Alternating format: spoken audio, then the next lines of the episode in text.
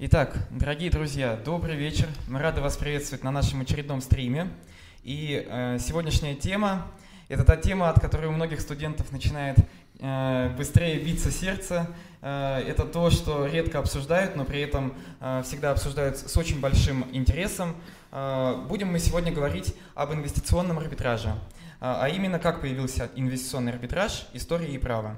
Ну и стоит представить э, сегодняшних гостей, а они действительно э, те люди, которые могут на эту тему поговорить много, поговорить э, правильно и дать очень ценную информацию. А именно, сегодня у нас выступает партнер коллегии адвокатов Монастырский Зюба Степанов и партнеры Кирилл Удовиченко.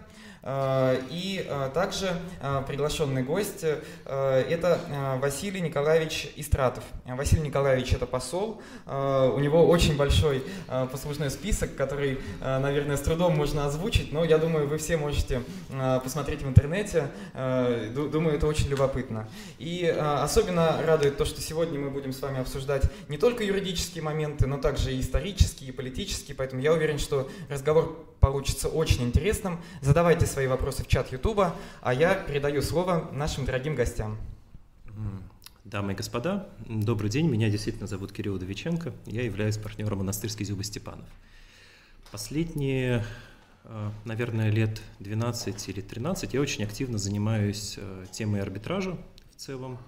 И э, уже несколько лет глубоко погружен в различные инвестиционные споры, которые присутствуют в скажем так, международном контексте.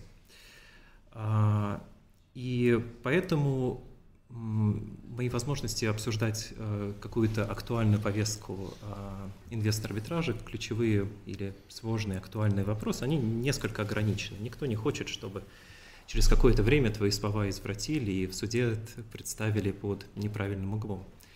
Поэтому, размышляя над темой сегодняшнего стрима, э, возникла идея, почему бы нам не погрузиться в ту зону, которая является относительно безопасной с точки зрения, э, скажем так, рассмотрения э, профессиональной деятельности, погрузиться в историю и поговорить о защите иностранных инвестиций в историческом контексте.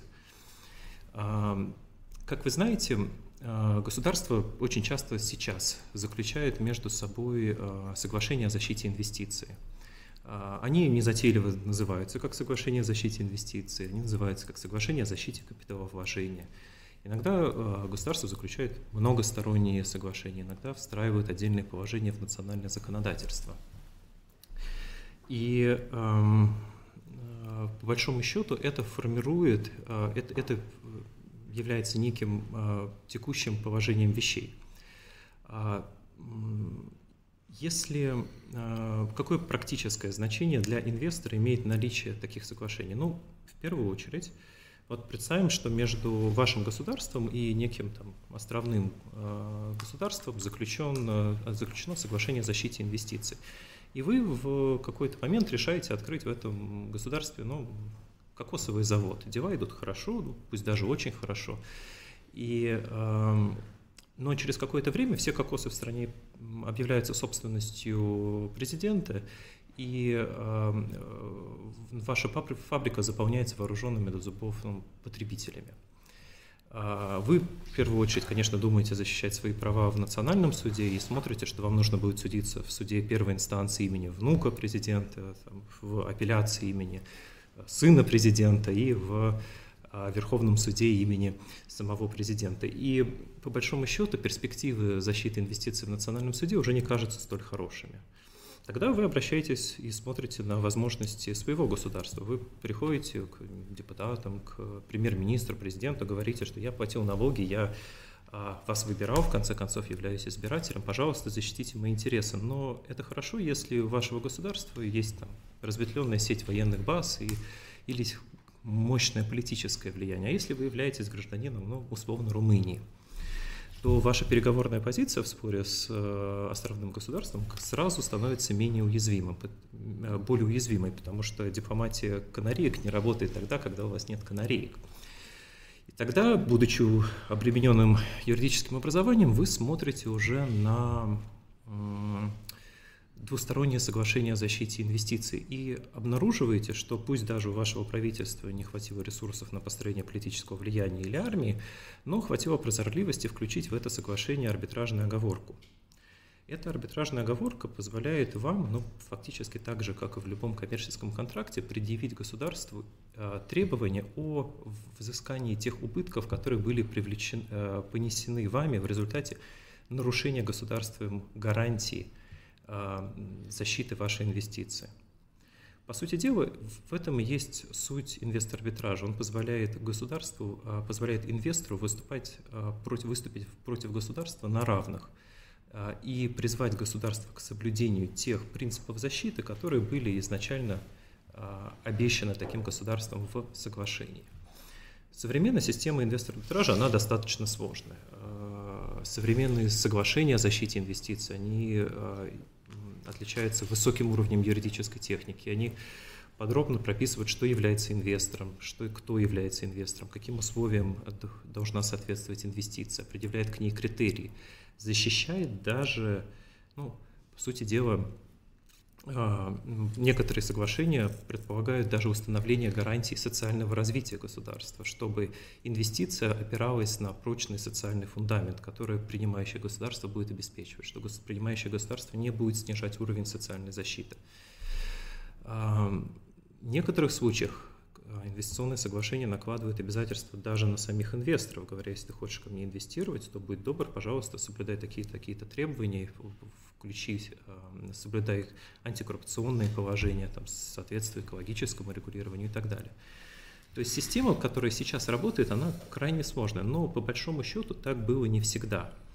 Еще а, в начале 20 века понятие инвестиционного арбитража не существовало в принципе, и э, как не существовало практически и понятие иностранная инвестиция как таковая, э, даже у людей, обремененных э, юридическим образованием.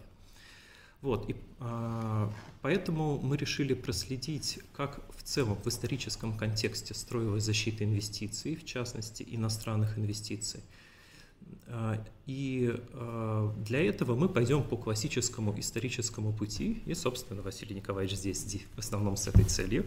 Мы будем идти от древности, от а, эпохи, которую мы очень широко назовем доколониальной эпохи, которая включает, наверное, первых homo sapiens и заканчивается образованием первых колоний европейских государств. И в ходе нашего обсуждения мы не будем претендовать на академичность дискуссии, это первое.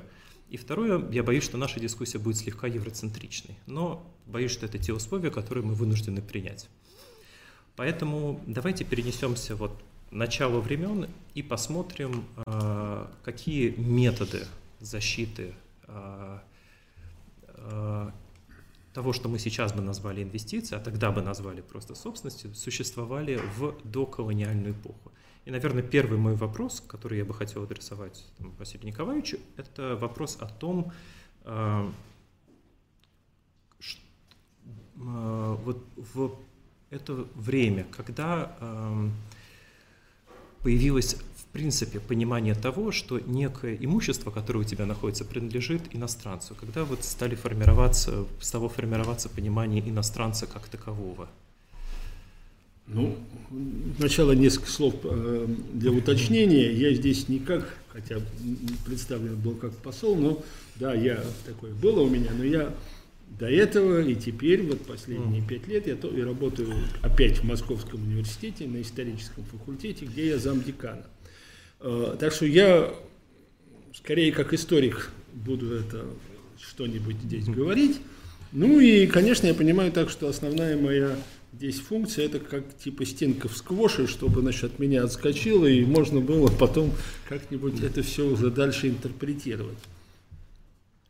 А, ну, понятие иностранца это вообще-то на самом деле существует изначально, потому что иностранцем был представитель другого племени, как только два племени появились и увидели друг друга. Вот, вот кого ты увидел там, вот это уже чужой человек. Теперь можно ли брать чужое? Давайте э, опустимся до самого простого понимания. Ну, наверное, можно, если тебе за это ничего не будет. А когда тебе за это ничего не будет, это когда ты находишься на своей территории, и наказать тебя, по большому счету, э, никто, кроме твоего собственного начальства, не сумеет. Ну, это я могу сразу перескочить к конкретному примеру, который хоть частично, потенциально может быть вам знаком. Сейчас я скажу, о каком буду говорить. Но чисто предварительно могу сказать о том, что собственность иностранца э, была, как правило, более легкой добычей, чем собственность собственного населения. Э, и не обязательно уважалась всегда, особенно если у вас э, сложности с соседом. Вот когда у с соседом сложности, то очень просто – всех его купцов вот тут на своей территории взять и экспроприировать. Это достаточно распространенная была практика. Но, с другой стороны, ты должен понимать, что на той территории произойдет то же самое. Ну, издержки. И вообще вот эта вот собственность, у кого она была? Что-то, кто такой иностранец? Иностранец, резидент твоей территории уже не иностранец. Он уже твой подданный. Ты про него просто даже и не думаешь, что он чужой. А, дело в том, что, в общем, как получил какую-то регистрацию в кавычках, значит, все уже на тебя распространяются местные законы. Вопрос экстерриториальности по отношению к иностранцам появляется достаточно поздно и появляется вслед за э, тем, как появляются уже и какие-то, э, ну, кто такие послы изначально? Посол – это представитель, так сказать, он своим, своей собственной личностью символизирует государя другой страны. Поэтому он, путешествуя по чужой стране, одновременно является личностью вот того соседнего государя, в зависимости от того, насколько он силен, к нему относится соответствующим уважением. Отсюда появляется иммунитет дипломата, потому что он вокруг себя несет, так сказать, свою собственную государственность. Но ведь не купец. Ну, кто-то читал, кто-то не читал, кто-то слышал, кто-то не слышал. Есть такая великолепная вещь, называется «хожение за три моря». Э, или по-русски его почему-то перевели «хождение», хотя слово «хожение», в общем, в принципе, мне кажется, приятнее звучит – ну, вот этот Афанасий Никитин отправился в, в 15 веке из Твери, добрался до Индии, вернулся, дошел до Смоленска, там умер, но оставил описание, нечто вроде дневников того, как он, так сказать, там путешествовал. Ну, из Твери он вышел с товаром. Какой товар, не очень понятно, но он путешествовал все-таки не по глупости, как попало, а он пристал к э, дипломату, он пристал к посольству э, посла Ширваншаха Хасан-бека какого-то, который был в Москве. Вот он с ним вместе путешествовал, что его не э, спасло, потому что он и все остальные купцы, которые с ним плыли, в Астрахани были полностью ограблены, все у них имущество было изъято. Дальше они, так сказать, плыли и прибило их к Дербенту. По дороге какой-то, э, э, один из двух кораблей, да, вверх их обратно астраханцы не пустили и отправили вниз туда, на, по Каспию.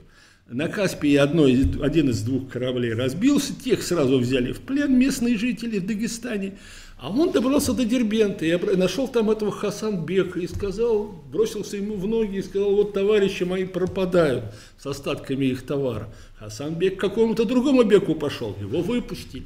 Вот так вот это все происходило на протяжении всей его очень сложной карьеры. Он добрался до Индии, там продал жеребца с убытком, э, какие-то товары купил, вернулся и дальше турки его ограбили в, э, в Трапезунде и осняли последнее. Дальше он уже нищим пытался добраться до своей Твери и не доехал, умер по дороге. Это, в общем, в принципе, авантюрная вещь. Э, по ней даже фильм снимали э, советско-индийский, но такой очень красивый такой, красивую картину изобразили. Но тут другое, значит, вот как реально относились к чужой собственности. Вот если ты не можешь откупиться, если ты не имеешь покровителей, А он как, всю дорогу, почему он жеребца-то довел? Потому что он все время каких-то покровителей имел, непонятно откуда взявшихся, которые за него вступались. Вот если бы нет этого, все, ты никто. У тебя все отнимут. А, так это было, вот условно говоря, доколониальную эпоху. Я, правда, не очень понимаю, почему историю человечества делят доколониальная, постколониальная и постколониальная. Но мы, почему? Мы, мы так делим историю защиты инвестиций. Не, я, я, я, я, я не спорю, я просто говорю о том, что это необычно, но почему бы и нет, почему бы не так? Ну, то есть, начинаем мы с того, что если э, у тебя нету покровителей по дороге. Если, например, ну, возьмем такую ситуацию, если бы там была община русских купцов в Баку, которая бы уже установила бы все отношения с местными властями.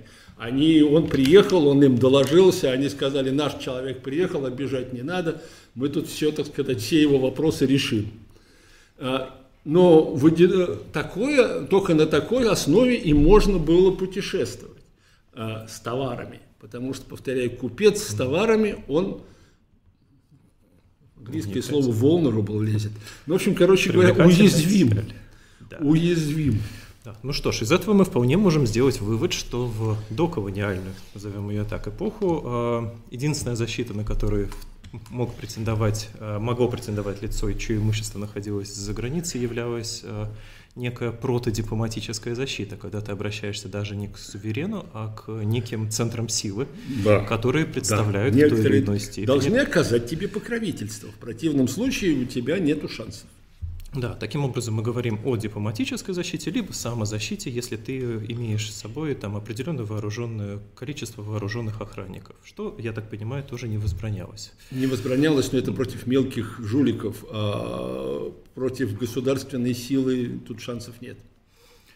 А, да, но тем не менее у государства в какой-то степени в тот момент, а, в доколониальную эпоху порой отсутствовала монополия на насилие. Ведь даже в рамках одного государства могли существовать там, рыцарские ордена или какие-нибудь иные вооруженные формирования, которые распространяли свою власть на отдельные участки государства, не образуя при этом э, само по себе государство в том ну, виде, как мы его понимаем. Э, немножко возражу, как правило, они были связаны пусть и поверхностными, но обязательствами с более высоко расположенным э, монархом то есть вот э, полной свободы на своей территории, они, как правило, если они кому-то подчинялись, если это государство, то они, они не имели. Если они, конечно, рыцарский орден, это не какой-нибудь Ливонский орден, который сам по себе орден подчиняется только папе. Хорошо, прошу да, прощения. Да нет, но он, он же тоже подчиняется, получается. Подчи... Ну, папе, да папа доберись. Э, да так папа сказать. не совсем монарх. Да и папа, так не сказать, во все времена, он не во все времена может дать твердые указания, освободить от налогов кого-нибудь. Не, не даст. Ну, Шансы слабые.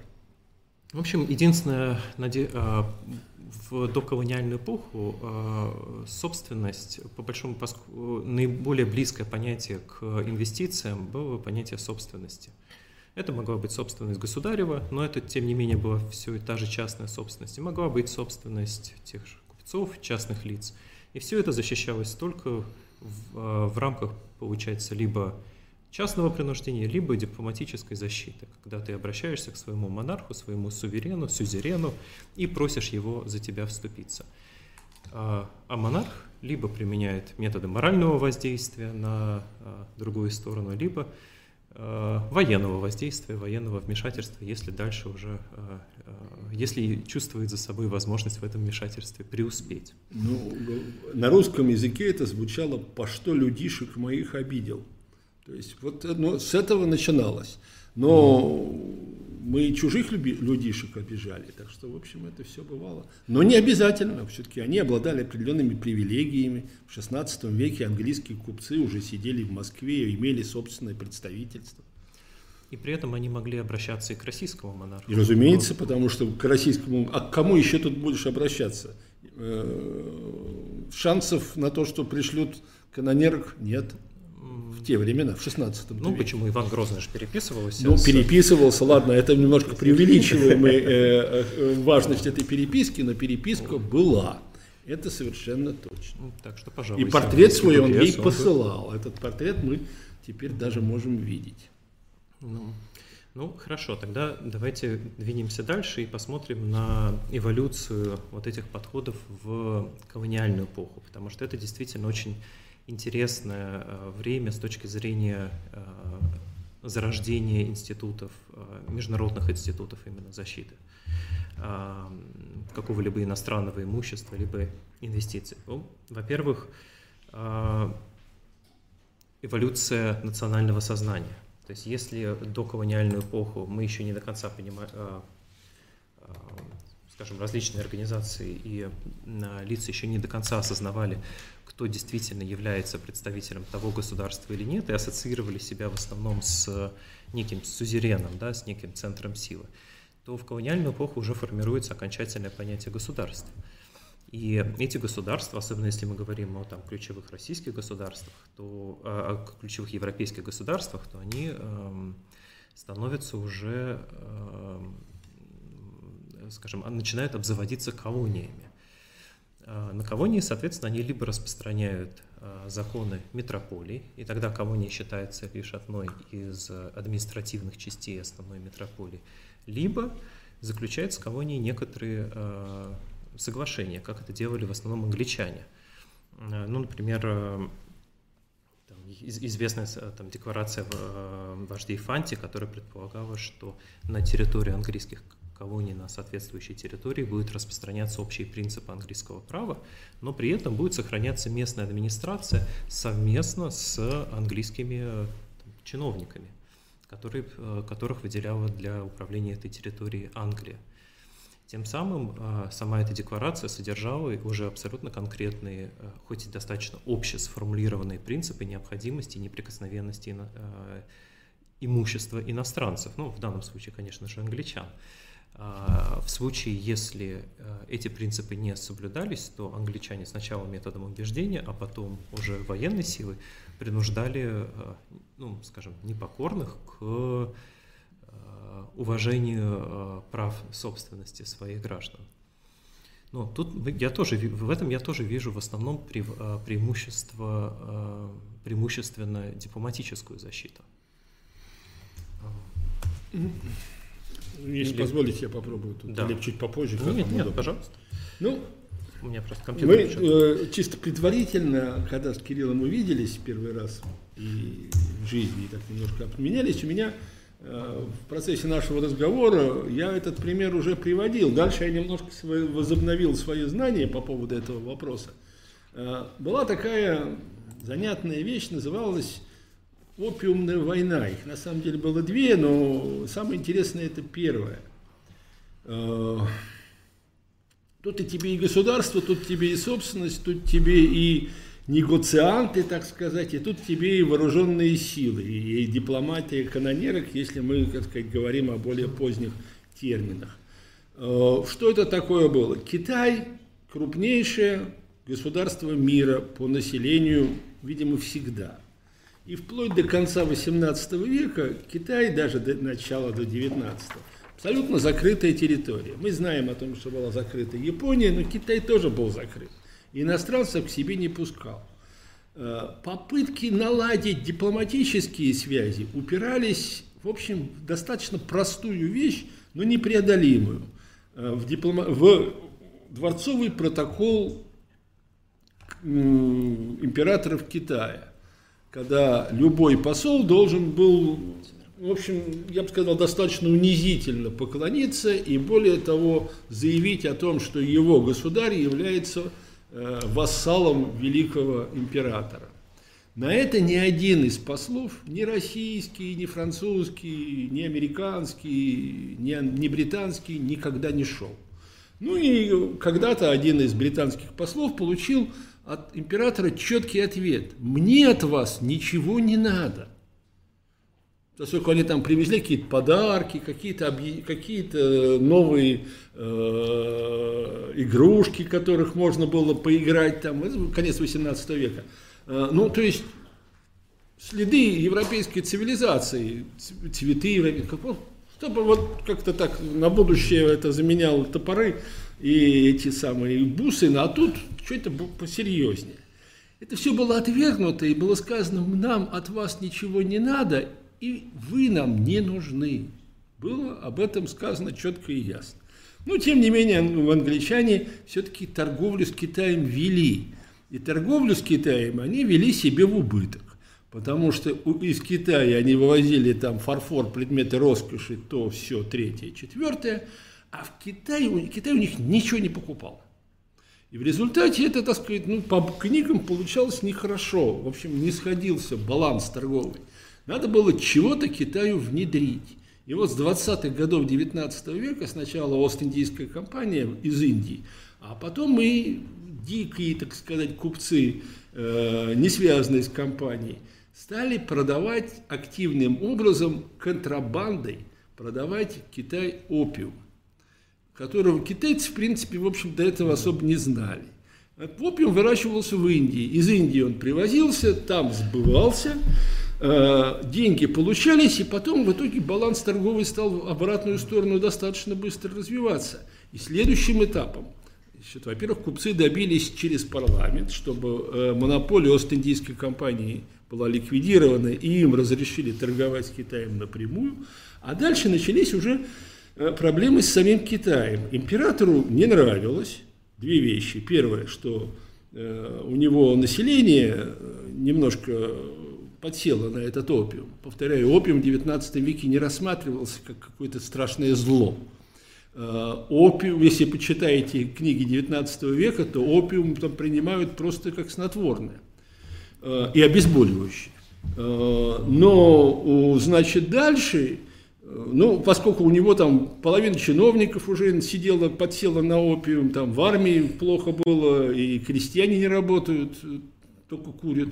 Поэтому, в общем, это нехорошо. И второе, нарушился баланс. Опять, и добавлю еще, это все-таки контрабанда.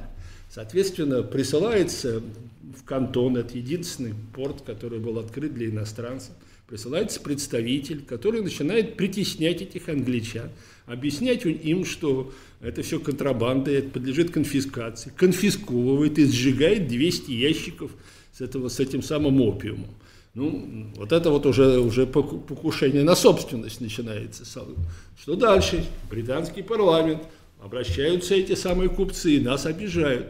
Британский парламент, не государь, но Британия особая страна. В 1939 году начинается война, потому что туда направляются Э, уже даже пароходы первые, которые потом поднимаются по рекам, там, по каналам и громят все, что вокруг.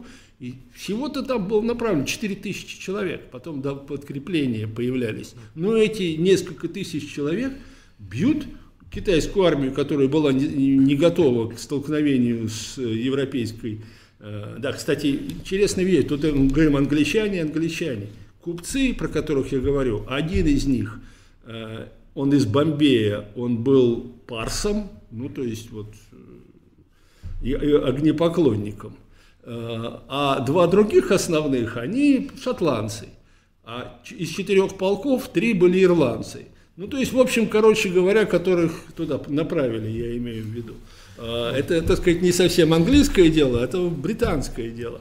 Э, и дальше эта война это заканчивается тем, что разрешили торговать опиумом сколько хочешь, а самое главное на будущее. Э, раз, отдали остров Гонконг. И вот остров Гонконг с тех пор вот является форпостом.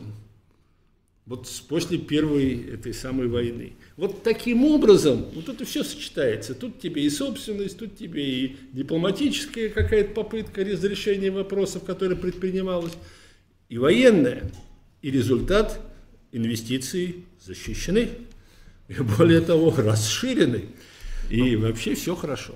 Знаете, я сразу вижу здесь несколько тенденций, о которых там можно поговорить. Во-первых, это действительно по-прежнему пример дипломатической защиты, причем, наверное, в самом зубастом ее да, выражении. Да. Ну, а, направление... Я согласен с вами, Кирилл, хотя бы в одном, что сначала пытаются вести переговоры. Когда переговоры заходят в тупик, вот тогда откуда-то из Индии приходится присылать эти четыре полка Да, и, и, и следующее наблюдение, э, военная дипломатическая защита, как вы сказали, там 4000 человек, несколько пароходов, в принципе, достаточно для того, чтобы смирить государство. Расходящ, э, поскольку Китай и Англия в то время находятся на разных этапах индустриального развития, ну и э, общественно-политического развития тоже, у европейских колониальных держав имеется невероятно большой соблазн решать все вопросы силой, просто потому что они могут это сделать путем не максимального напряжения затрат, как раньше, да, когда необходимо было собирать целую армию, идти там, воевать через Тур, пустыню. через пустыню, драться с Турцией, с Персией, с, с кем угодно, а, а, а относительно небольшими силами а, вторгнуться в территорию соседнего, либо не такого же, как в случае с Англией соседнего, но потенциально колониального государства и установить там режим, который бы максимально благоприятствовал. И это, кстати, следующее наблюдение торговли. То есть в колониальную эпоху, как я могу видеть, например, в том числе из этого примера, большое э, внимание уделяется не столько, вернее, помимо защиты собственности, идет и защита еще э, защита торговли, защита экономических интересов тех э, субъектов, которые э, в этой торговле участвуют по большому счету для, вот для индустриально развитых государств колонии они нужны были как, вряд ли нужны были как рынок сбыта, скорее наоборот. Нет, рынок сбыта нужен. Индия была крупнейшим рынком сбыта текстильной промышленности Англии. Э, для этого пришлось разорить налогами местную текстильную промышленность. Это такой пример, который Маркс приводил у себя. Таким образом, колонии э, европейским колониальным державам нужны для того, чтобы организовывать как рынки сбыта, так и по дешевке покупать оттуда товары. Таким образом, за счет колонии идет активное экономическое развитие метрополий, и поэтому экономический интерес там нужно защищать. Защищается он посредством, ну, как часто это бывает, военного вторжения. Правда, вот ближе к концу XIX века намечается и другая тенденция. Она намечается, правда, как и на другом конце мира, в странах Америка, Америки. В Соединенные Штаты Америки, начиная с, там, с 1829 года, начинают заключать так называемые соглашения о торговле э, и навигации. А за счет этих э, соглашений устанавливаются основные гарантии э, американским, американским торговым экспортерам в поначалу латиноамериканским странам. Эти соглашения позволяют фактически, э, э, ссылаясь на какой-то документ, американскому правительству вступать в э, эффективные переговоры с своими контрагентами и между, скажем так, моральным принуждением дипломатической защиты и дипломатической защитой в виде прямой военной интервенции появляется некая Среднее звено – это навязанный государством арбитраж. И в конце XIX века Соединенные Штаты проводят порядка 40 арбитражей э, между государствами и э, там, американскими инвесторами по поводу случаев частной или полной экспроприации, которые происходили в странах латиноамериканского континента. И это по-настоящему первый, э, ну, там, один из наиболее показательных примеров, как понемногу с помощью и с подачи самого государства начинает рождаться концепция разрешения экономических споров между инвестором и государством через посредника. Безусловно, это не мешает американцам, когда это требуется, вторгаться в иностранные государства. А в качестве ответа на подобные действия в странах Латинской Америки образуется, а, возникает доктрина Кальва, она предполагает, э, которая впоследствии там развивается в доктрину Драго, которая э, предполагает, что инвестор должен обращаться за защитой своей инвестиции в суд государства ну, или за защитой своей собственности, поскольку понятие инвестиций тогда не существовало, за защитой собственности в суд государства, в котором это, э, это имущество было изъято.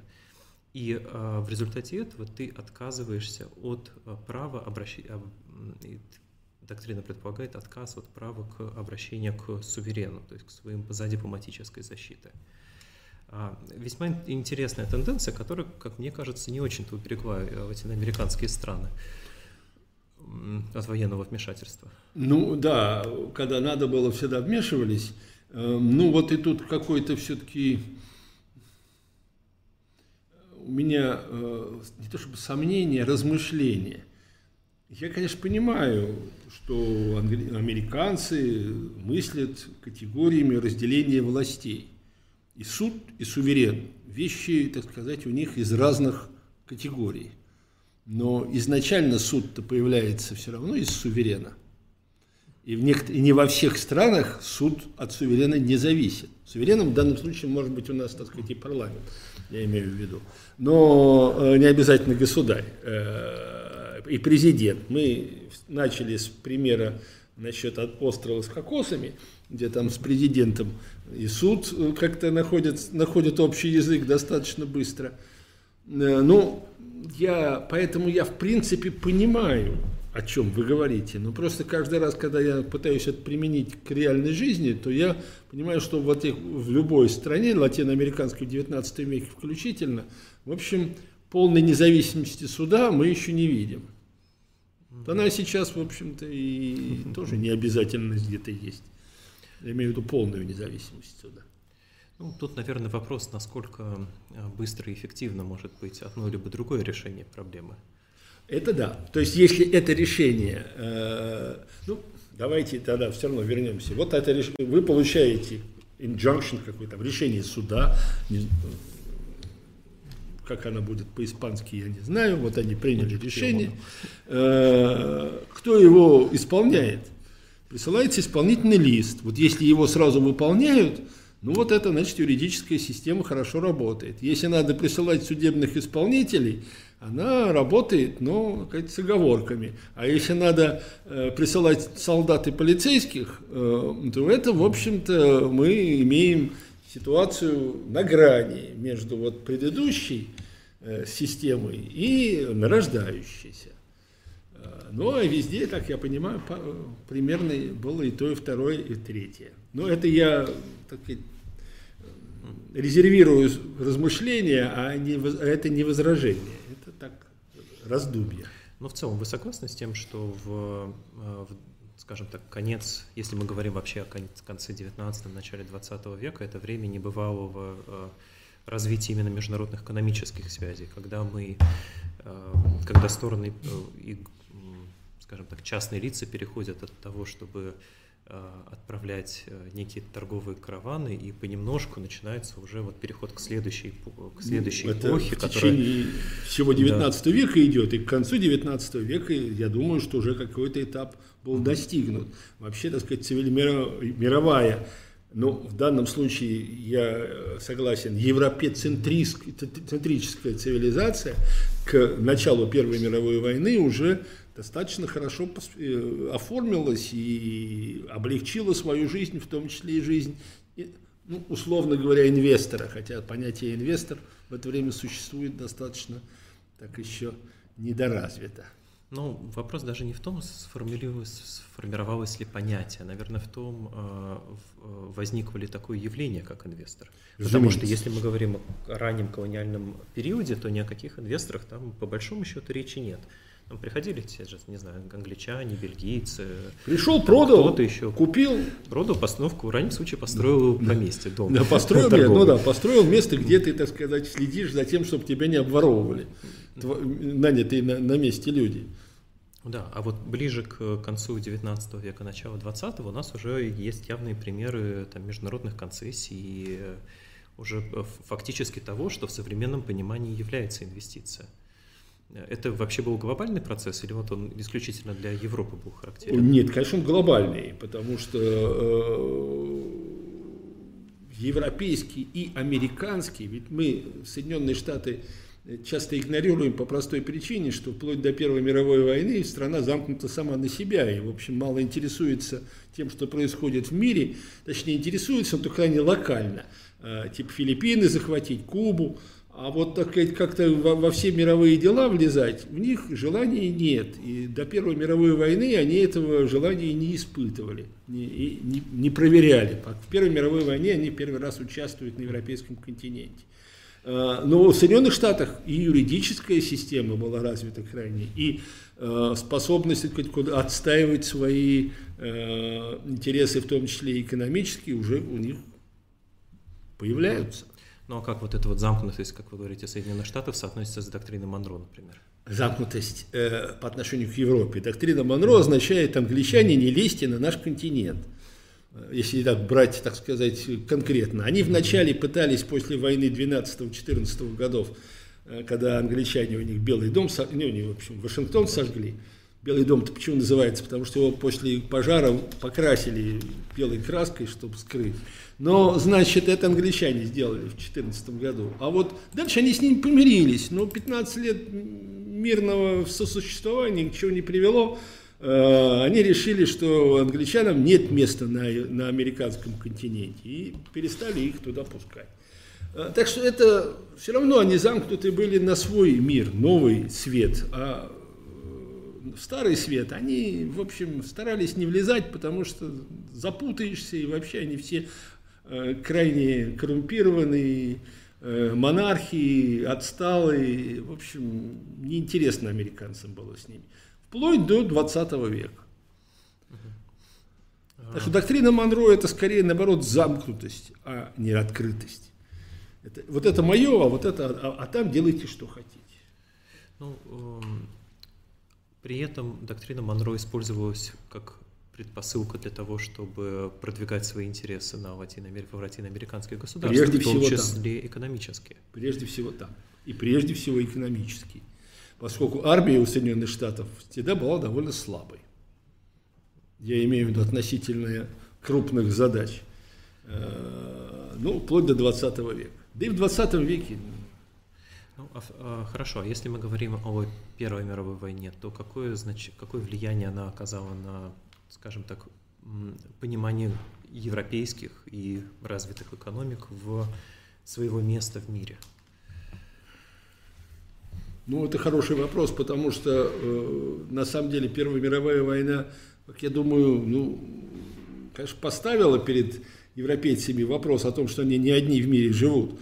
А, и что без привлечения внешнего по отношению к Европе мира они уже справиться не могут. Тут и Соединенные Штаты, разумеется, ну и еще и э, австралийцев, новозеландцев, э, негров из Африки. В общем, пришлось привозить для того, чтобы участвовать в собственных разборках. Э, ну, об этом еще чуть позже скажу, когда мы будем про распад колониальной империи, колониальных империй говорить.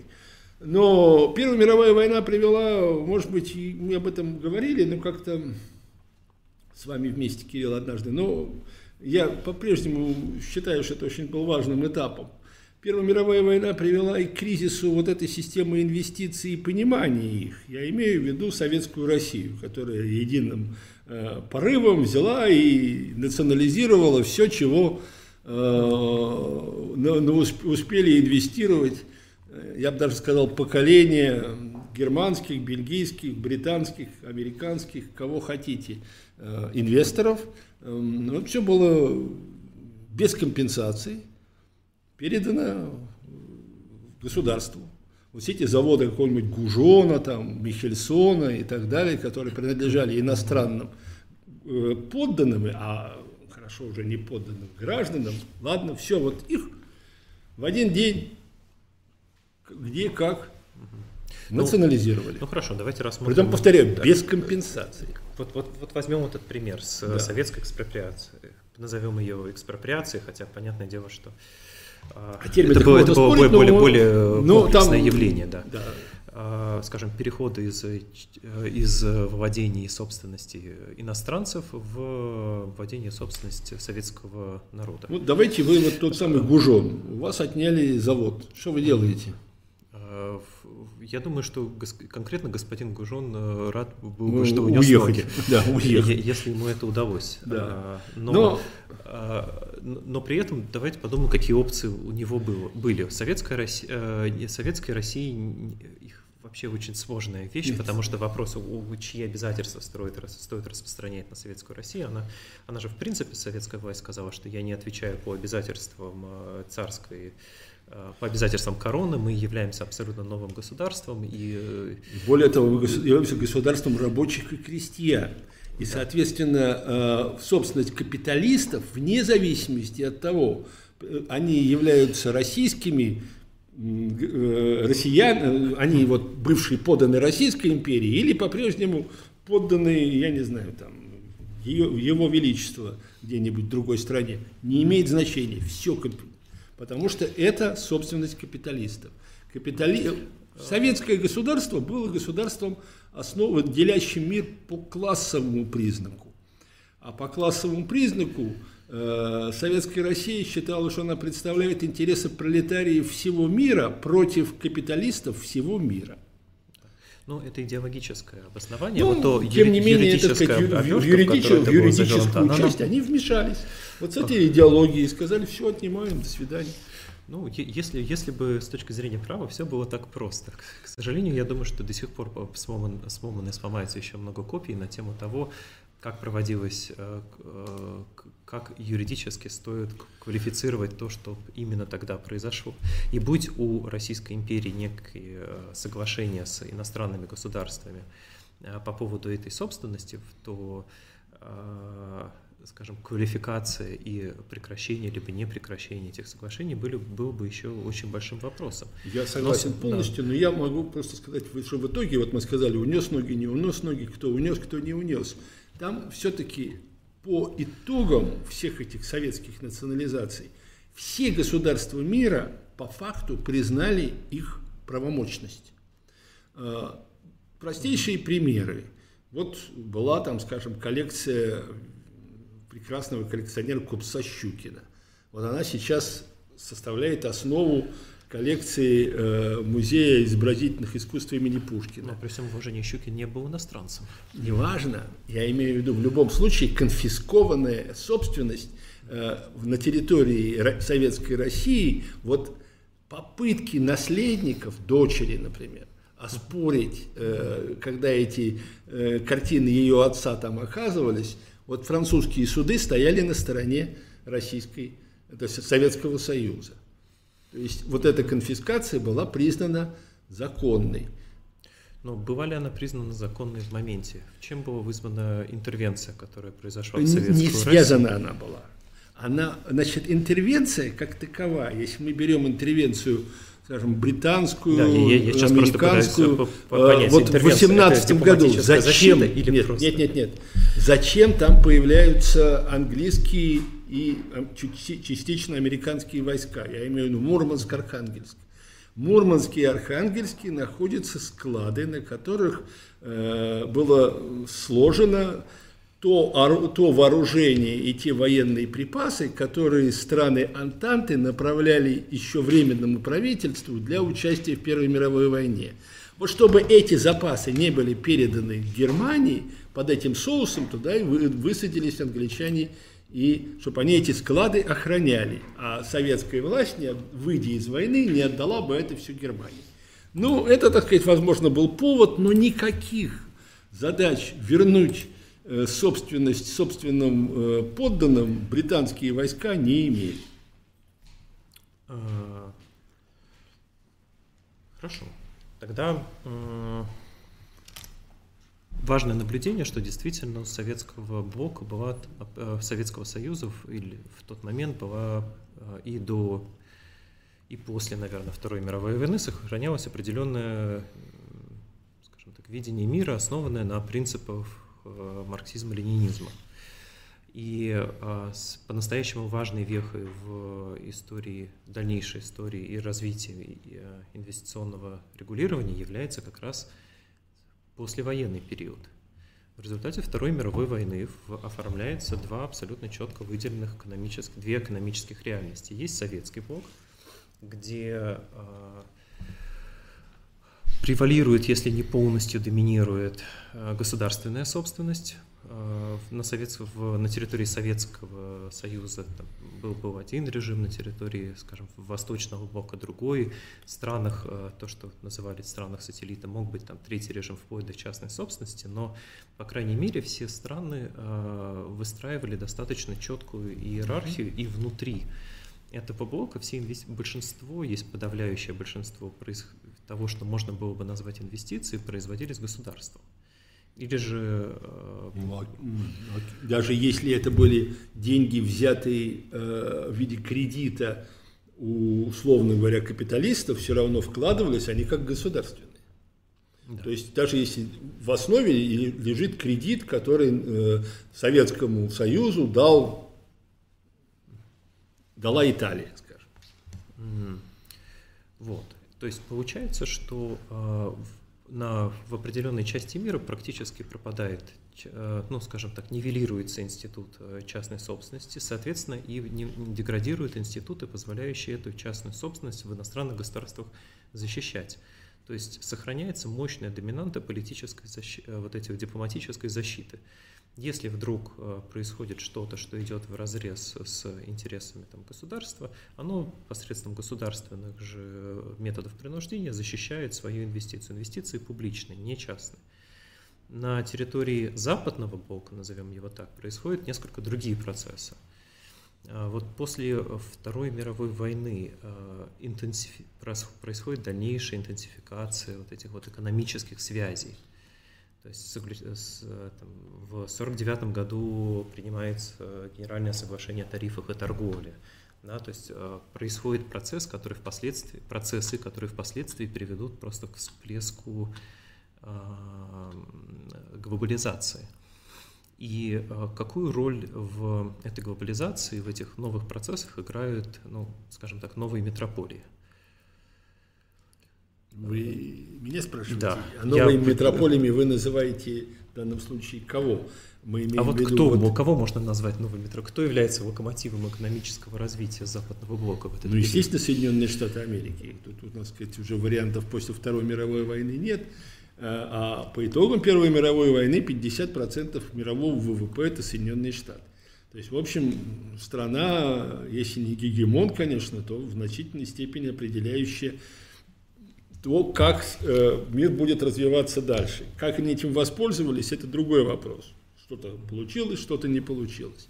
Вы абсолютно правы, что параллельно с этим существует совершенно другой мир, который живи, э, заявляет о том, что он живет по другим законам, и на территории которого частная собственность, как, например, в Советском Союзе, являлась уголовным преступлением.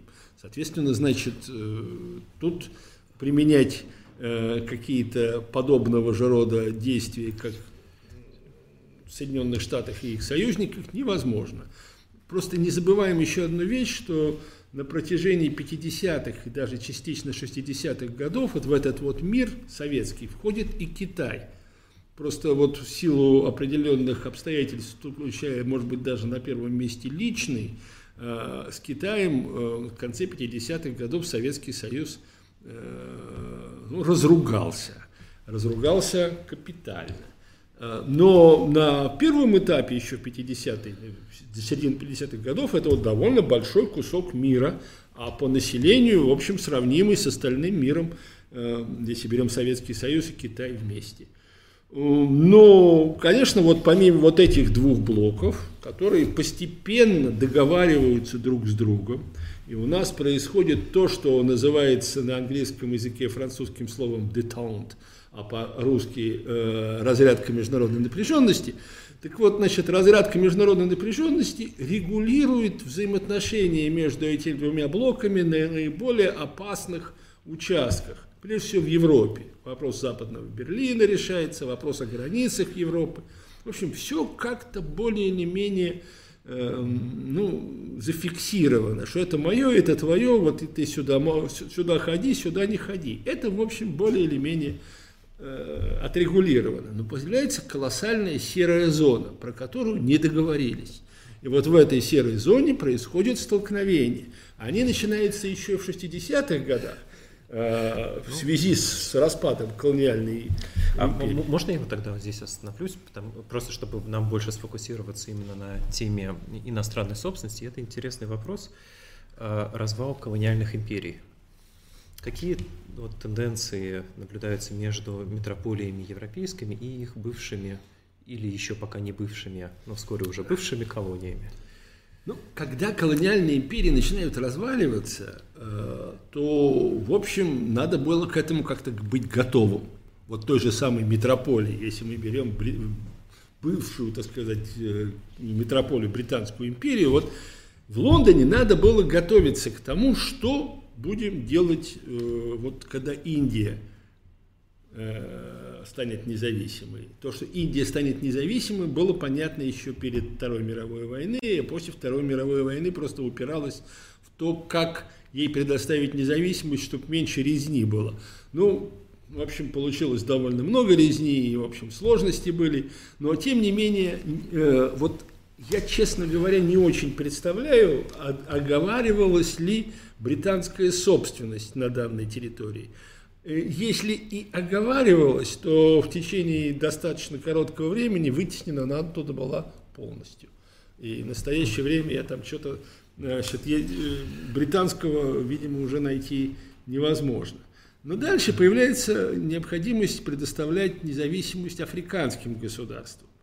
А, а это уже более осознанный и потенциально контролируемый процесс, который начинается в самом начале 60-х годов. Правда, первая страна Гана, 58-й.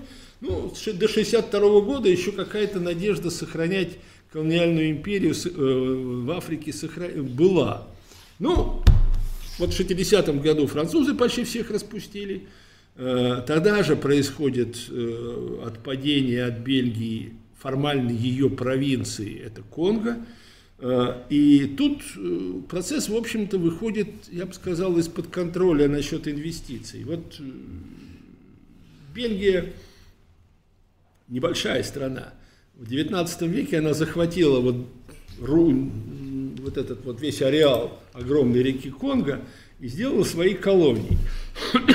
При этом поступала она достаточно жестко поначалу. Э, одно из первых э, журналистских расследований э, в мире было сделано бельгийским журналистом, который в Антверпене просто смотрел в окно и смотрел, с чем корабли уходят в Конго и с чем возвращаются – вот э, из Конго они привозили все. Вот это, это, это, слоновую кость, дерево, там ценные породы, много чего. А туда уходил только один товар – войска. То есть они просто выкачивали оттуда ресурсы. Э, но, в принципе, постепенно они там освоились, и в 20 веке, в общем, Конго, ну, не был процветающей территорией, но, тем не менее, освобождать они их не собирались. Они освободились сами – а дальше возник вопрос о том, как обеспечить инвестиции. И вот была сделана попытка, неудачная, сразу могу сказать, э, просто огородиться э, с помощью колючей проволоки, пулеметов и наемников. Это э, опыт так называемой Катанги. Катанга – это наиболее экономически развитая территория, она примыкает к Анголе, если мы карту Конго по себе представим – Э, где просто провозглашается независимое государство во главе с таким Чомбы, и они довольно долго сопротивляются э, войскам ООН, потому что туда были направлены войска под эгидой ООН для того, чтобы навести порядок в этих сепаратистских э, территориях. У Чомбы потом была сложная жизнь, он даже одно время был премьером этой самой всей Конго, всей республики Конго. 64-м, 65-м, не 65-м, 66-м. Ну, в общем, э, потом его свергли, но вот эта попытка осву, э, значит, огородить свои собственные инвестиции, никого к ним не подпускать с помощью колючей проволоки, в общем, оказалась неудачным, хотя я думаю, что понятным решением, поскольку проще поставить пулеметы, чем договариваться с этими людьми через суды. Ну, это вечная дилемма. А, то есть между колониями и метрополиями при развале колониальной системы наблюдался некоторый, ну, назовем это так, антагонизм. Антагонизм, да, и, не, да. и отсутствие понимания некоторых базовых вещей. И да. вот я еще раз вас прерву и вернусь к опыту Советской России и наличию советского блока в это время. А, в течение 60-х, 70-х, 80-х годов существовало как и теперь говорится, опция. Можно было сказать, что от сегодняшнего дня мы начинаем строить социализм и все взять и конфисковать. И это было бы при, осуществлено при идеологической, организационной, финансовой, а иногда даже и военной поддержке Советского Союза. Ну, не обязательно туда армия направлялась, но оружие могло предоставляться достаточно э, щедро.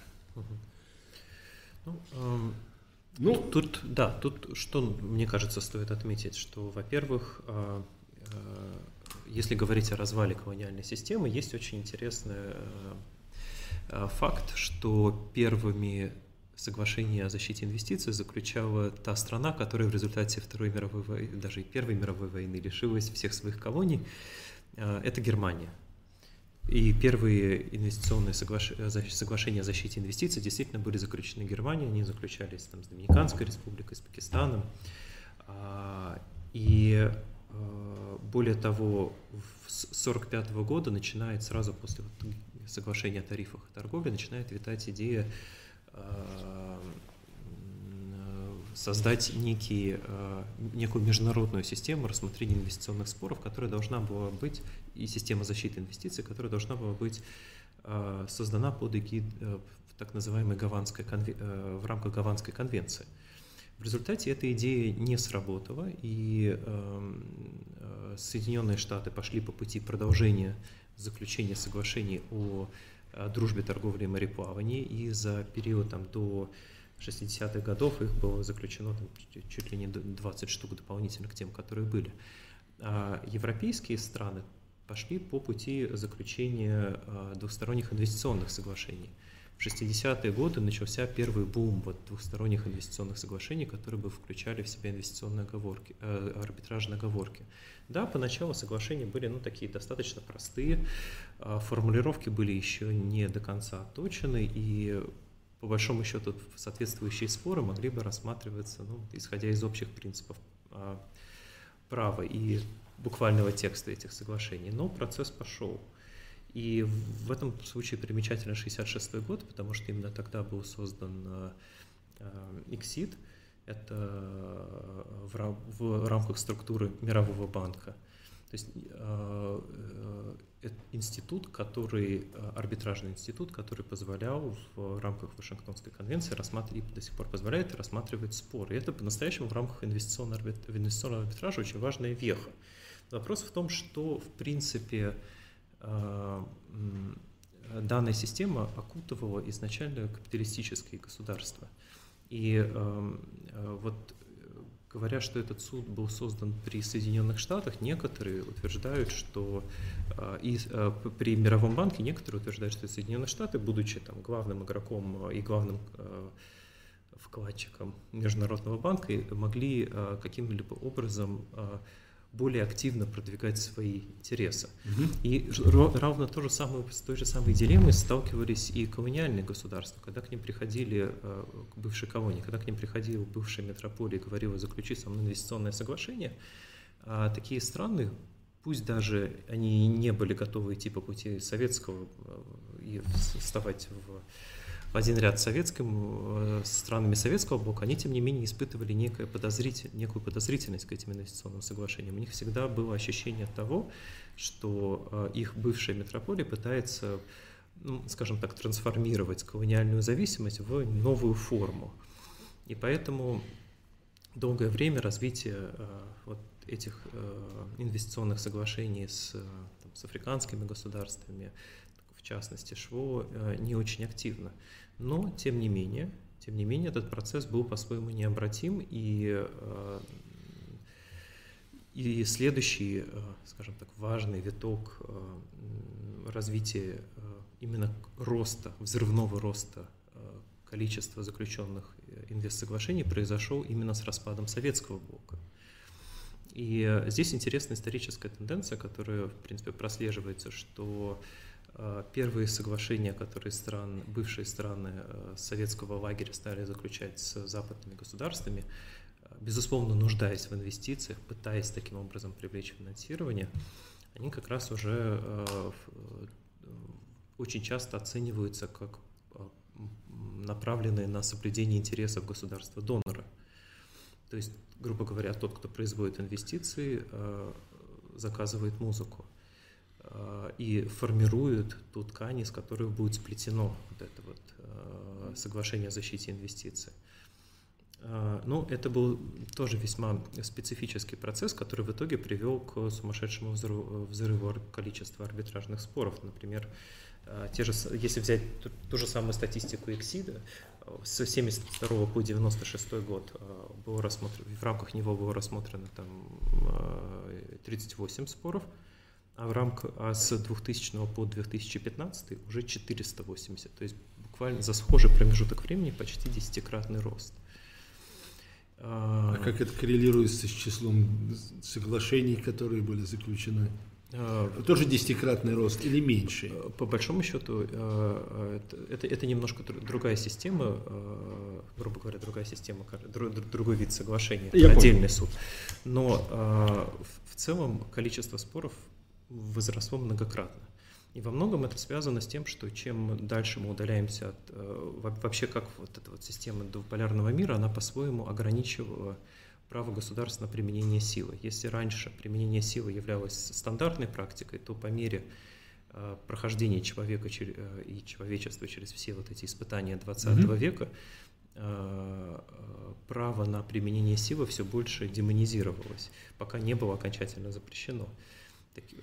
Ну, за исключением того, что допускает э, международные соглашения. Послать э, войска, чтобы отбить инвестиции, наверное, сейчас бы никто не, никто не принял бы. Да, как, тем не менее, как достаточным основанием. Да, тем не менее, как мы говорили, в странах Латинской Америки это было абсолютно нормальной практикой еще в середине XIX века. И э, таким образом э, взыскание задолженности с государства теперь э, проходит неким более цивилизованным путем. И даже средства дипломатической защиты, которые по-прежнему остаются в отсутствии каких-то соглашений о защите инвестиций, содержащих арбитражную оговорку, они тоже становятся более, скажем так, цивилизованными. Я вот, например, не припомню в 21 веке какого, какого-либо случая, когда военная агрессия производилась бы для защиты собственности. Вот я про это как раз и говорю. И я думаю, что если бы такое произошло, это бы вызвало ну, недоумение, по крайней мере, если не осуждение у всех окружающих, потому что ну, как-то все-таки это не принято. Есть другие способы решения подобного рода споров. Ну, мне вспоминается занятный эпизод, который был мою бытность э, в МИДии. Был недолгий период, когда я руководил нашими взаимоотношениями с Канадой. И вот под вечер, реально, часов наверное, полдевятого вечера раздается звонок от э, советника посланников Канады в Москве, такой был Джон Диганджи, он говорит, вы знаете, вот завтра будет самолет лететь в Монреале, а тогда в Монреале раз в неделю летал самолет Аэрофлота. Вот у них не урегулирован спор по поводу гостиницы Аэростар. Вот у них будут проблемы. Вот просто я передал, и более ни, ни на какие вопросы не отвечаю. Ладно. Ну, я разыскиваю зам генерального директора Аэрофлота. Действительно, я знаю о том, что у них инвестиционный спор, конкретный инвестиционный спор вокруг гостиницы Аэростар, которая находится недалеко от станции метро Аэропорт. Она и сейчас есть. Э, Ее строили вместе с канадцами в конце 80-х, в начале 90-х. Аэрофлот был соинвестором. Потом они что-то рассорились, Аэрофлот что-то перестал им выплачивать, они подали в арбитраж, арбитраж выиграли в Стокгольме. Арбитраж был заложен в соглашении. Э, но Аэрофлот отказался платить. И тогда, значит, поскольку это канадская компания, она апеллировала к собственному государству, и государство пришло им на помощь. Я нашел этого человека Красненкера, который уже где-то полдвенадцатого, эм, зам генерального директора Аэрофлота. Я говорю, вот такая ситуация, вот я бы советовал самолет туда все-таки не посылать, пока не урегулируется этот вопрос. Он говорит, да они жулики эти канадцы, мы им центы не заплатим. Э, а самолет можете не беспокоиться, самолет в лизинге, они его никак не смогут арестовать. Ладно? А говорит, с финансами мы разобрались. Потом я узнал, как они разобрались. Они просто закрыли счет в банке и все деньги отдали генконсулу на хранение. Ну, хорошо. А самолет, да, действительно, он в лизинге. Ну, он туда прилетел, канадцы арестовали его, на нем горючее, и на всякий случай еще арестовали вот эти вот надувные жилеты, которые являются собственностью Аэрофлота а, и не входят э, ни в какой лизинг. И все, 20 миллионов долларов через два дня Аэрофлот заплатил, и самолет вернулся. то есть сила государства каким-то образом все равно оказалась необходимой для задействования. И вот это вот э, задействование, ну, оно каким-то образом, ну, ну, можно сказать, приучало, в том числе и наших э, руководителей среднего звена, к тому, что существует арбитраж, и если арбитраж проигран, то, в общем, надо это учитывать. А лучше выиграть. Да, но здесь я думаю, что речь идет, скорее всего, о коммерческом арбитраже да. и э, и возможности исполнения имущества против, э, возможность исполнения решения арбитража против коммерческого субъекта. Да, за исключением того, что когда они заключали это соглашение, Аэрофлот был государственной компанией. Да, ну, государственные компании могут участвовать да. и очень активно участвуют в, в свободных экономических отношениях. Но, тем не менее, если бы самолет принадлежал государству или же э, Э, и не использовался бы в публичных целях, то вполне возможно такая история. Да, отбить бы можно было, да. Э, да. Ну, нет, если бы он использовался, тогда можно было бы Нет, если, не нет, если бы он, скажем сложнее. так, если бы это был самолет вот отряда э, президентского и перевозил бы министра обороны, наверное, нет, это наверное бы отбить его удалось. Ну, тут примечателен случай с э, попыткой арестовать российские истребители на Лебурже, когда да, да, э, приставы да. пришли с, в, с исполнительным листом, по-моему, туда, самолеты просто взяли и улетели и поймать. Ну, э, военное имущество, в принципе, на грани фантастики. Если, даже если предположить, что такое имущество можно и арестовать. Это я не помню, это много? Э, я сейчас уже не помню, но это в общем, скорее всего, да. Ну, по, по, по времени, по-моему, видимо, это э, спор, это, это, Да, это где-то то время наверное. Да. Ну, ну, это, там, там много было просто не, не единственным взыскателем, которые так или иначе да, ну, ну, добраться до российского имущества. А, ну, собственно, э, то, то, э, к чему я хотел привести нашу дискуссию, это к тому, тому, чтобы продемонстрировать, что если раньше для того, чтобы защищать какие-то инвестиции государства, вынуждены были прибегать к военной силе или к, э, скажем так, очень э, активной политической защите своего э, правительства, инвесторы должны были прибегать к военной помощи государства или правительства, то по ходу времени инвестор становится, инвесторам была предоставлена возможность сделать это самостоятельно. И такая возможность появилась как раз на фоне того, что государства уже больше не могут применять военную силу или принуждение так, как раньше. И в этом, по-своему, мне кажется, есть определенная целительная сила арбитража, то есть он сокращает э, вот эти вот призывы к э, применению дипломатической защиты. То есть он дает э, инвесторам, у которых может быть какое-то политическое э, влияние, альтернативный выход – вместо того, чтобы защищать свои, э, свои имущества с оружием в руках, они получают возможность сделать это в более цивилизованном форуме. И э, вполне вероятно даже получить э, то решение, которое они смогут исполнить, если, это, если на это имеется действительно основание.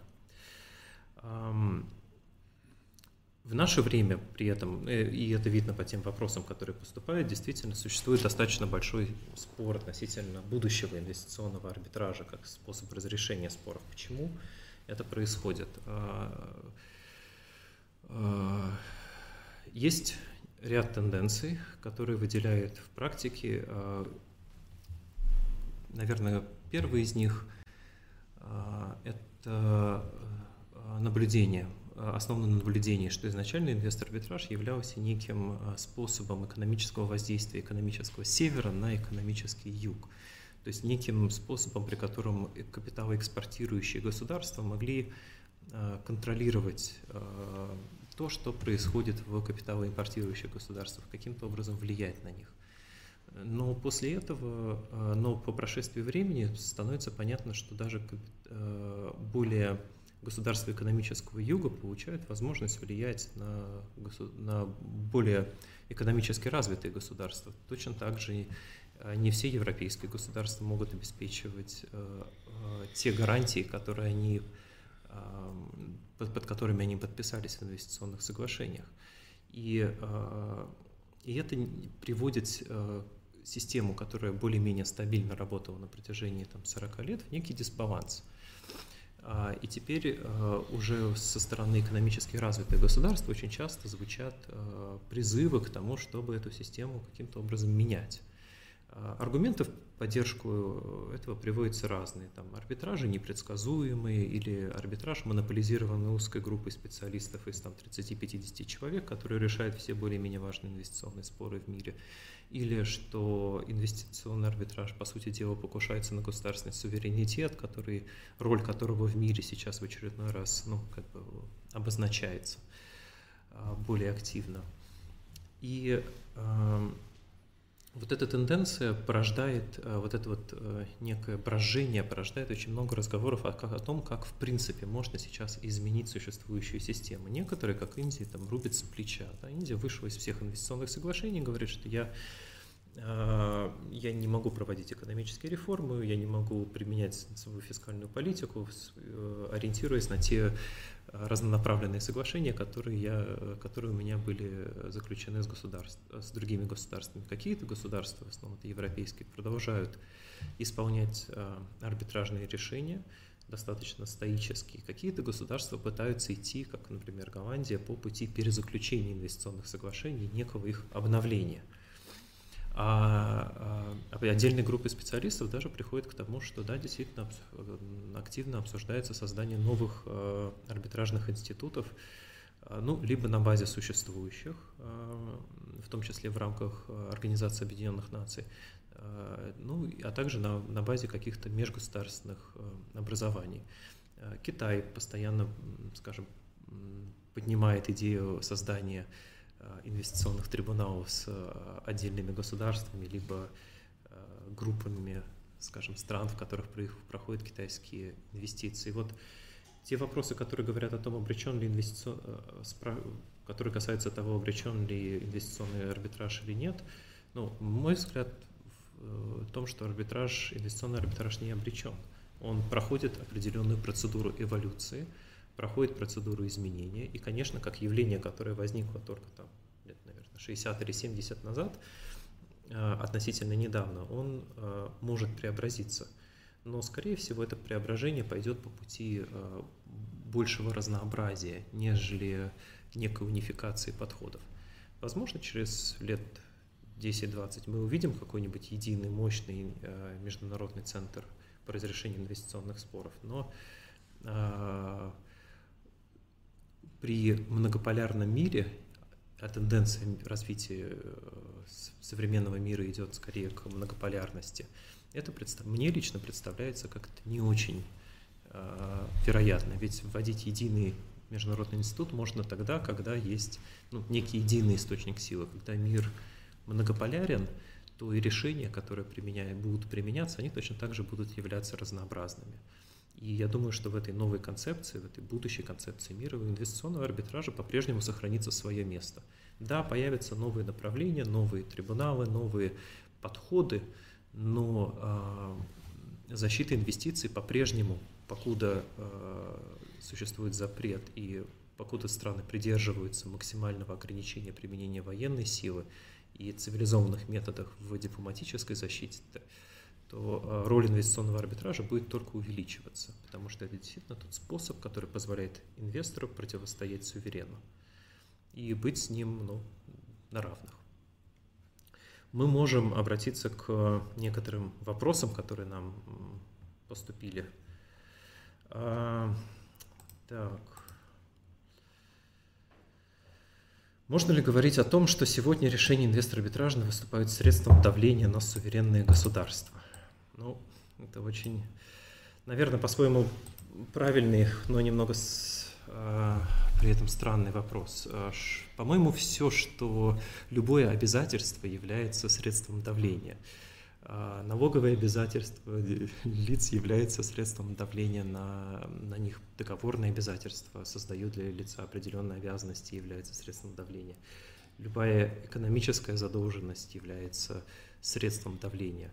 Поэтому э, неважно какой это, например, государственный долг, будь это публичный долг или долг частному лицу, э, ну, то есть будь, будь это межгосударственное заимствование, заимствование международного, у международного финансового учреждения, либо просто обязательство перед независимым инвестором, конечно, а, это будет являться средством давления. Другое дело, что какова природа этого давления, как, как оно используется, кем оно используется. Вот, вот в этом аспекте а, и как оно воспринимается самим государством, будет достаточно много различий. И, а дальше вопрос распадается на то, о каком государстве мы говорим, какой политической системе, какое его внутреннее отношение к долгу перед частными лицами, перед другими государствами и так далее. Насколько это давление будет сильным. А, какова роль инхаус юристов сфере международного коммерческого арбитража? Ну, я намеренно пытался сегодня не говорить про международный коммерческий арбитраж, но я, честно говоря, не вижу, чем бы роль инхаус юристов в сфере международного арбитража отличалась от Э, любого другого юриста, поскольку инхаус юристы точно так же ведут э, споры, э, как и привлеченные консультанты. Просто порой считается, что у консультанта внешнего есть больше опыта и сноровки в том, чтобы такие споры вести, но, черт побери, я знаю очень много инхаусов, которые вели спор на, на равных, а может быть даже лучше большинства консультантов. Поэтому специфика инхауса в том, что он, э, как бы, как бы так сказать, сам выбирает тот спор, который он будет вести. А, расскажите о преимуществах и недостатках МКАС при ТПП а, э, преимуществах и недостатках по сравнению с чем? Нет, наверное, немножко не хотел бы совсем уходить далеко от темы нашего обсуждения. Забавно, что некоторые вопросы, кажется, что действительно прям вот по по текущим делам написано. На них, наверное, отвечать не будем. А, десятый вопрос. Наверное, по вашей части, Василий Николаевич. Считаете ли вы, что концессионная форма владения бизнеса в Российской империи и начальном периоде становления советского, советского государства была ключевым драйвером развития экономики? А, ох, оно как. Ну, тема ну, историческая. Вопрос исторический, да. Ну, можно сказать одним словом, нет, не считаю. Нет, ну, действительно, э, э, концессии существуют, но сказать, что вот как-то вот без них никто бы ничего не сделал, а потом, если мы берем советскую Россию, то они существуют очень ограниченный период времени, э, не пользуются большим спросом, потому что на концессию в какой-то момент советская Россия была почти, почти все готова давать. Ну и бесславно закончилось. Сказать, что в Советском Союзе развитие шло через концессии, не знаю, может в каких-то отраслях, но как-то мне сейчас в голову не приходит ничего э, из того, чтобы развивалось, э, на передовые рубежи выходило именно через концессии. Но она достаточно быстро исчезает, эта форма. Внутри, ну, в Советском Союзе все исчезает, кроме государственной собственности. А как же идеология? Это идеология, это просто... Нет, а концессия – это уступка. У нас денег нет, но нам что-то хочется все-таки с чего-то иметь э, доход. Ну вот давайте мы привлечем, а потом опять у них отнимем. Но это, в общем, на самом деле ну, такое временное явление. Опять же таки, в голове все равно советская власть держала, что потом-то все равно отнимем, когда понадобится. Когда инвестиции заведут, а потом отнимем. Но это понимали те, кто на концессию соглашались или не соглашались, что... Вы смотрели документальный фильм Юрия Дудя про Кремниевую долину? Нет. Боюсь, что я тоже не смотрел. А, критика инвестиционного арбитража. Так, мы это, в принципе, ответили. Считаете ли вы, что работа юриста в международных арбитражных учреждениях – это вершина карьеры лестницы юриста в частном секторе? А, нет, ну, Кирилл, ну вам надо ответить. Хорошо, я... Считаете ли вы, что... Да. Или вы на себе... Или, то есть вы уже все крест поставили, достигли максимального, и так больше уже вершина. Или вы что-то еще хотите? А, нет, э, я, я, к сожалению, ни разу не работал в международных арбитражных учреждениях, а, но очень много моих друзей там действительно работают. Является ли это вершиной карьерной лестницы юриста в частном секторе? Ну, а, даже не, не буду спорить на, на, на терминологии частный сектор, а я поговорю о том, что такое вершина карьерной лестницы. А, наверное, у каждого есть свои а, топовые достижения и свои а, цели в жизни. Это просто работа в международных арбитражных учреждениях – это отдельная ветвь э, твоего профессионального развития.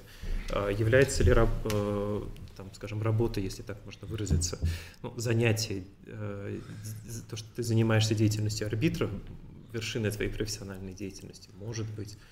А, работаешь ты в секретариате арбитражного учреждения, может быть, если тебе это нравится, если ты видишь свое предназначение. Там есть еще очень главный аспект, а кем работаешь? Ну, да. как бы тут... Э, Но да. все-таки это э, присутствует. А, та, та, там, да, там Потому не, что, не общем, то чтобы очень широкий выбор, но он действительно да, есть. Он есть, там все-таки да. ты принимаешь какие-то или ты бумажки готовишь, это все-таки разница можно готовить очень классные бумажки. Не, ну классно и чувствовать себя удовлетворенным от того, что можно. Да, можно. я тоже считаю, что можно. Есть так, такие что, люди, да, являются. Да, являются, да.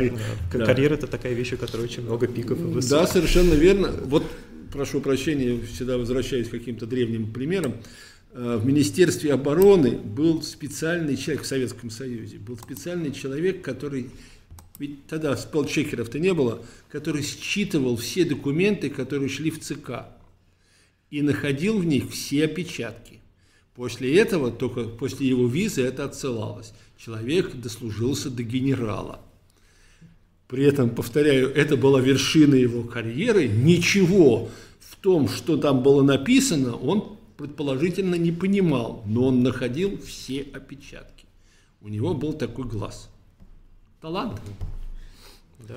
Так что, в общем, каждый, так сказать, э, сказать, что вот, вот, вот, в Министерстве обороны он достиг максимальной своей карьеры, стал генералом. Я вижу один вопрос. Считаете, считается, что публичное право вообще не должно попадать в арбитраж? Но как быть с налоговыми спорами в инвестор-арбитраже? Ну, вопрос распадается, скажем так, на несколько аспектов. Публичное право порой является предметом арбитража, знаете, межгосударственным. Никто не мешает государствам э, э, рассматривать свои споры в арбитражном порядке. Вот у Сергея Усоскина, например, есть очень много интересных публикаций на тему того, как российский император рассматривал споры между различными э, иностранными государствами. Там, может быть, вы можете вспомнить что-нибудь связанное с э, каким-нибудь публичным спором, который рассматривался в, в арбитражном порядке. Ну, например, там между греческими полисами и полисами, я помню, было достаточно большое количество споров, которые в Вы принципе тогда? Были, ну, хоть даже тогда. Я просто показываю, что публичное право и арбитраж, это по, по сути дела арбитраж, он во многом появился из публичного. именно из, э, из публичного, да. Ну, поскольку в начале это ничего зафиксировано всерьез не было, то, соответственно, ну, это то, что, вы понимаете, как вот мы немножко сталкиваемся, даже, надеюсь, в основном мы сталкиваемся через художественную литературу, художественные фильмы и сериалы, с миром, так сказать, э, э, ну, как, условно говоря, бандитским. Там же ведь арбитраж существует, и он основан на понятиях, часто не зафиксированных. Публичное это право или не публичное? Ну, вот для них – да. Они в этом, в рамках этого публичного права существуют.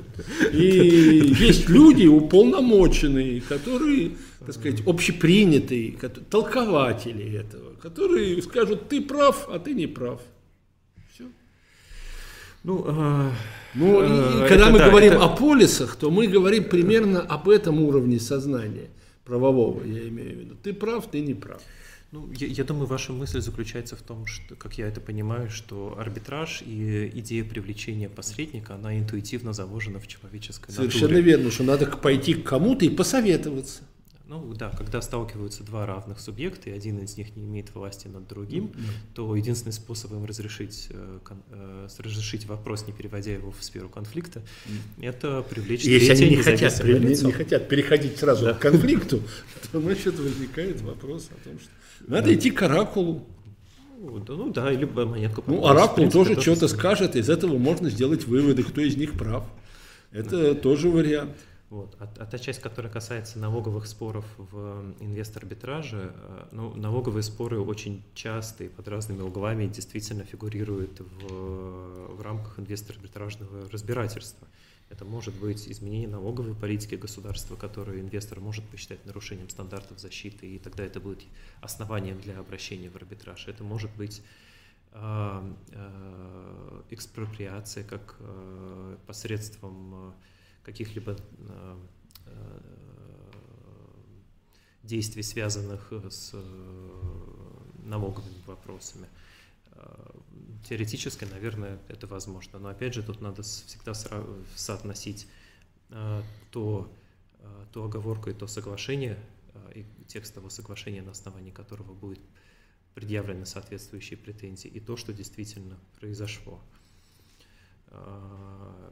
И, наверное, не секрет, что иногда государство считает, что любые решения там, инвестор-арбитража по налоговым вопросам они не подлежат исполнению, которых связаны с налоговой политикой государства, они не подлежат э, исполнению, постольку постольку пытаются некоторым образом вторгнуться в сферу э, сферу э, исключительных полномочий. исключительных полномочий государства. Да, я прошу прощения, что путаюсь в словах, но просто порой приходится подбирать формулировки, чтобы ненароком не зайти в ту область, в которую заходить э, на, на данном этапе не Чревато. стоит. Да.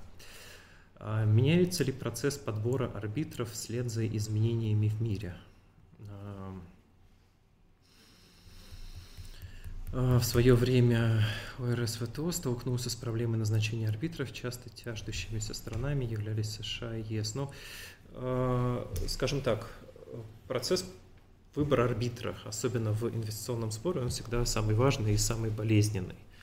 И действительно есть и существует э, вечный поиск такого баланса, который нужно искать между опытом арбитра, между его, э, скажем так, э, бэкграундом и необходимостью как-то обновлять э, экспертизу. Э, наверное, справедливое утверждение, что на каком-то этапе э, растущий рынок инвестор-арбитража э, создал отдельную касту высокопрофессиональных, опытных э, арбитров с международной репутацией. Этих арбитров назначали везде, но просто потому, что они, только они и во многом они понимали, как это все работает. И, конечно, когда ты хочешь, чтобы твой спор рассматривал компетентный специалист, ты выбираешь человека с серьезным опытом в этой области – к сожалению, это, как это всегда бывает, и это так было поначалу с коммерческим арбитражем, привело к перекосу. И те э, арбитры из тех юрисдикций, которые, э, юристы которых вели спор, они стали получать ну, намного больше э, назначений. Ну, английские арбитры получали много назначений, потому что английские фирмы изначально были активны в области международных споров. Американские арбитры получали много назначений, потому что в Америке была э, хорошая история и много опытных специалистов, и американские фирмы часто вели эти споры. Кстати, даже в Европе никто же не, не отменял э, европейский офис американских фирм. Меняется ли тенденция сейчас? Мне кажется, что она все-таки меняется. Да, я могу назвать там определенную когорту арбитров, у которых сумасшедшее количество назначений, но сейчас даже сами арбитражные институты, как только им, у них возникает возможность назначить какое-то относительно новое лицо в качестве арбитра, они этой возможностью пользуются. Ну, скажем, в нашей практике мы очень часто исходим из того, что э, стороны должны принимать участие, в, максимальное участие в назначении председателя, поэтому всегда пытаемся согласовать с э, другой стороной некий порядок, при котором, э, который бы позволил пойти ну, по, по списочному назначению. Это когда, тебе прессова, э, когда ты либо формируешь, э, либо просишь арбитражное учреждение сформировать список арбитров, из которого стороны там, посредством определенных процедур могут исключить неинтересных для них арбитров а, и ранжировать всех оставшихся. А, так вот, когда мы обращаемся к арбитражному учреждению с таким запросом, очень часто мы видим, что предлагаемые нам и другой стране кандидатуры председателей, это может быть там один-два международных специалиста с крупными именами, но все остальные, там пять или три, четыре человека из этого списка. Это, по сути дела, относительно новые лица. Да, у них есть там один-два назначения, но это широкий региональный охват. Это там арбитры из Египта, арбитры из Юго-Восточной Азии, арбитры из латиноамериканских стран, у которых сейчас в принципе происходит бум инвестиционного арбитража, и там тоже рождаются специалисты, которые будут ну, не прекращающийся бум, наверное, инвестиционного арбитража, но там существует определенная э, когорта специалистов относительно молодых, которые могут занимать э, достойное место уже в качестве председателей арбитражных составов. Поэтому, да, э, мир действительно становится более многополярным, и я надеюсь, что Россия включится в, процесс, в этот процесс тоже, и что у нас по-настоящему у нас уже даже в России есть несколько человек, которые, как я считаю, смело могут назначаться даже председателями этих арбитражных составов э, в рамках инвестор-арбитражных споров. Это просто вопрос времени тогда, как я считаю, и вопрос последовательности работы, в том числе и российских юристов, когда такие специалисты начнут зарабатывать первые очки. Поэтому это наша общая ответственность сформировать и э, включиться в этот процесс.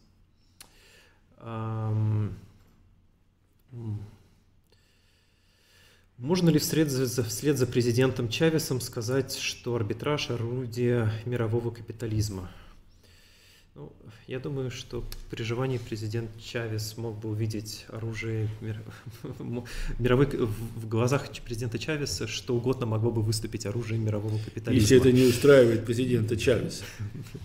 Или все, все, все, все то, что направлено против президента Чавеса, является оружием мирового капитализма или орудие мирового капитализма. Орудие. Да, ну, с... и, не, и оружие это уже следующий этап. Поначалу орудие, а потом уже, если что, то... Ну, самое интересное, что вот в конве нашей дискуссии мне становится как-то не по себе от того, что действительно получается, что мы говорили, что вот был э, советский блок, где арбитража, и в том числе инвестиционного арбитража, в принципе, не было. И вместо этого а, параллельно с ним существовал капиталистический блок, где этот арбитраж существовал. Вот логично, если там его не было, а здесь он есть, вот оно, пожалуйста, это произведение. Это скорее не орудие, это произведение э, мирового капитализма. Действительно, капитализм породил э, ин, там, арбитраж, либо инвестор-арбитраж только постольку, поскольку там была частная собственность.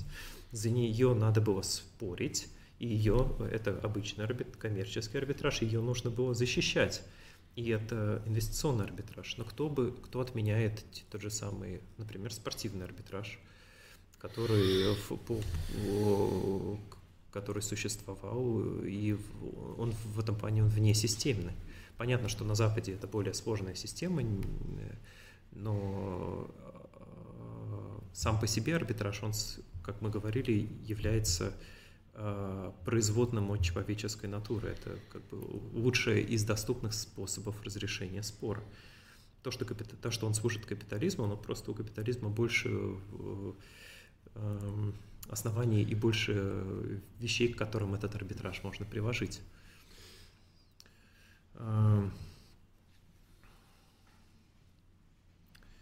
Почему США и Россия так и не смогли заключить договор о защите иностранных инвестиций, есть ли такая необходимость в принципе?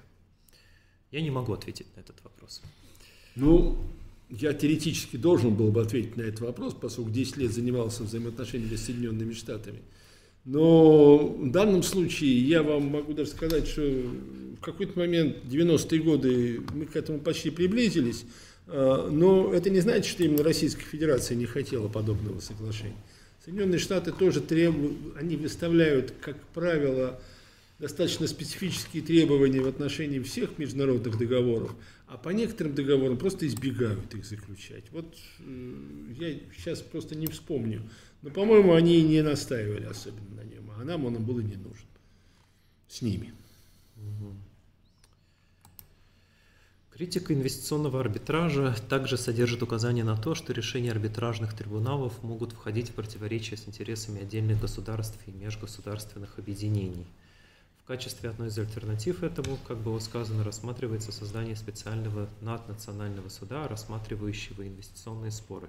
Ну, в общем-то, опять вопрос примерно э, из той же области. Э, если предположить, что будет создание какого-то наднационального суда, который будет рассматривать споры, в том числе инвестиционные, его решения точно так же будут входить в противоречие с вот этими, с интересами отдельных государств и межгосударственных объединений, просто потому что иногда эти государства и межгосударственные объединения будут проигрывать. Тут как бы межгосударственное объединение, наверное, не случайное слово, потому что ЕС в последнее время инвестиционные соглашения вообще заключает, как э, Сингапуру, например, как отдельные. Э, как, как да, entity, как, так сказать, страна, единая. Да. А, вот.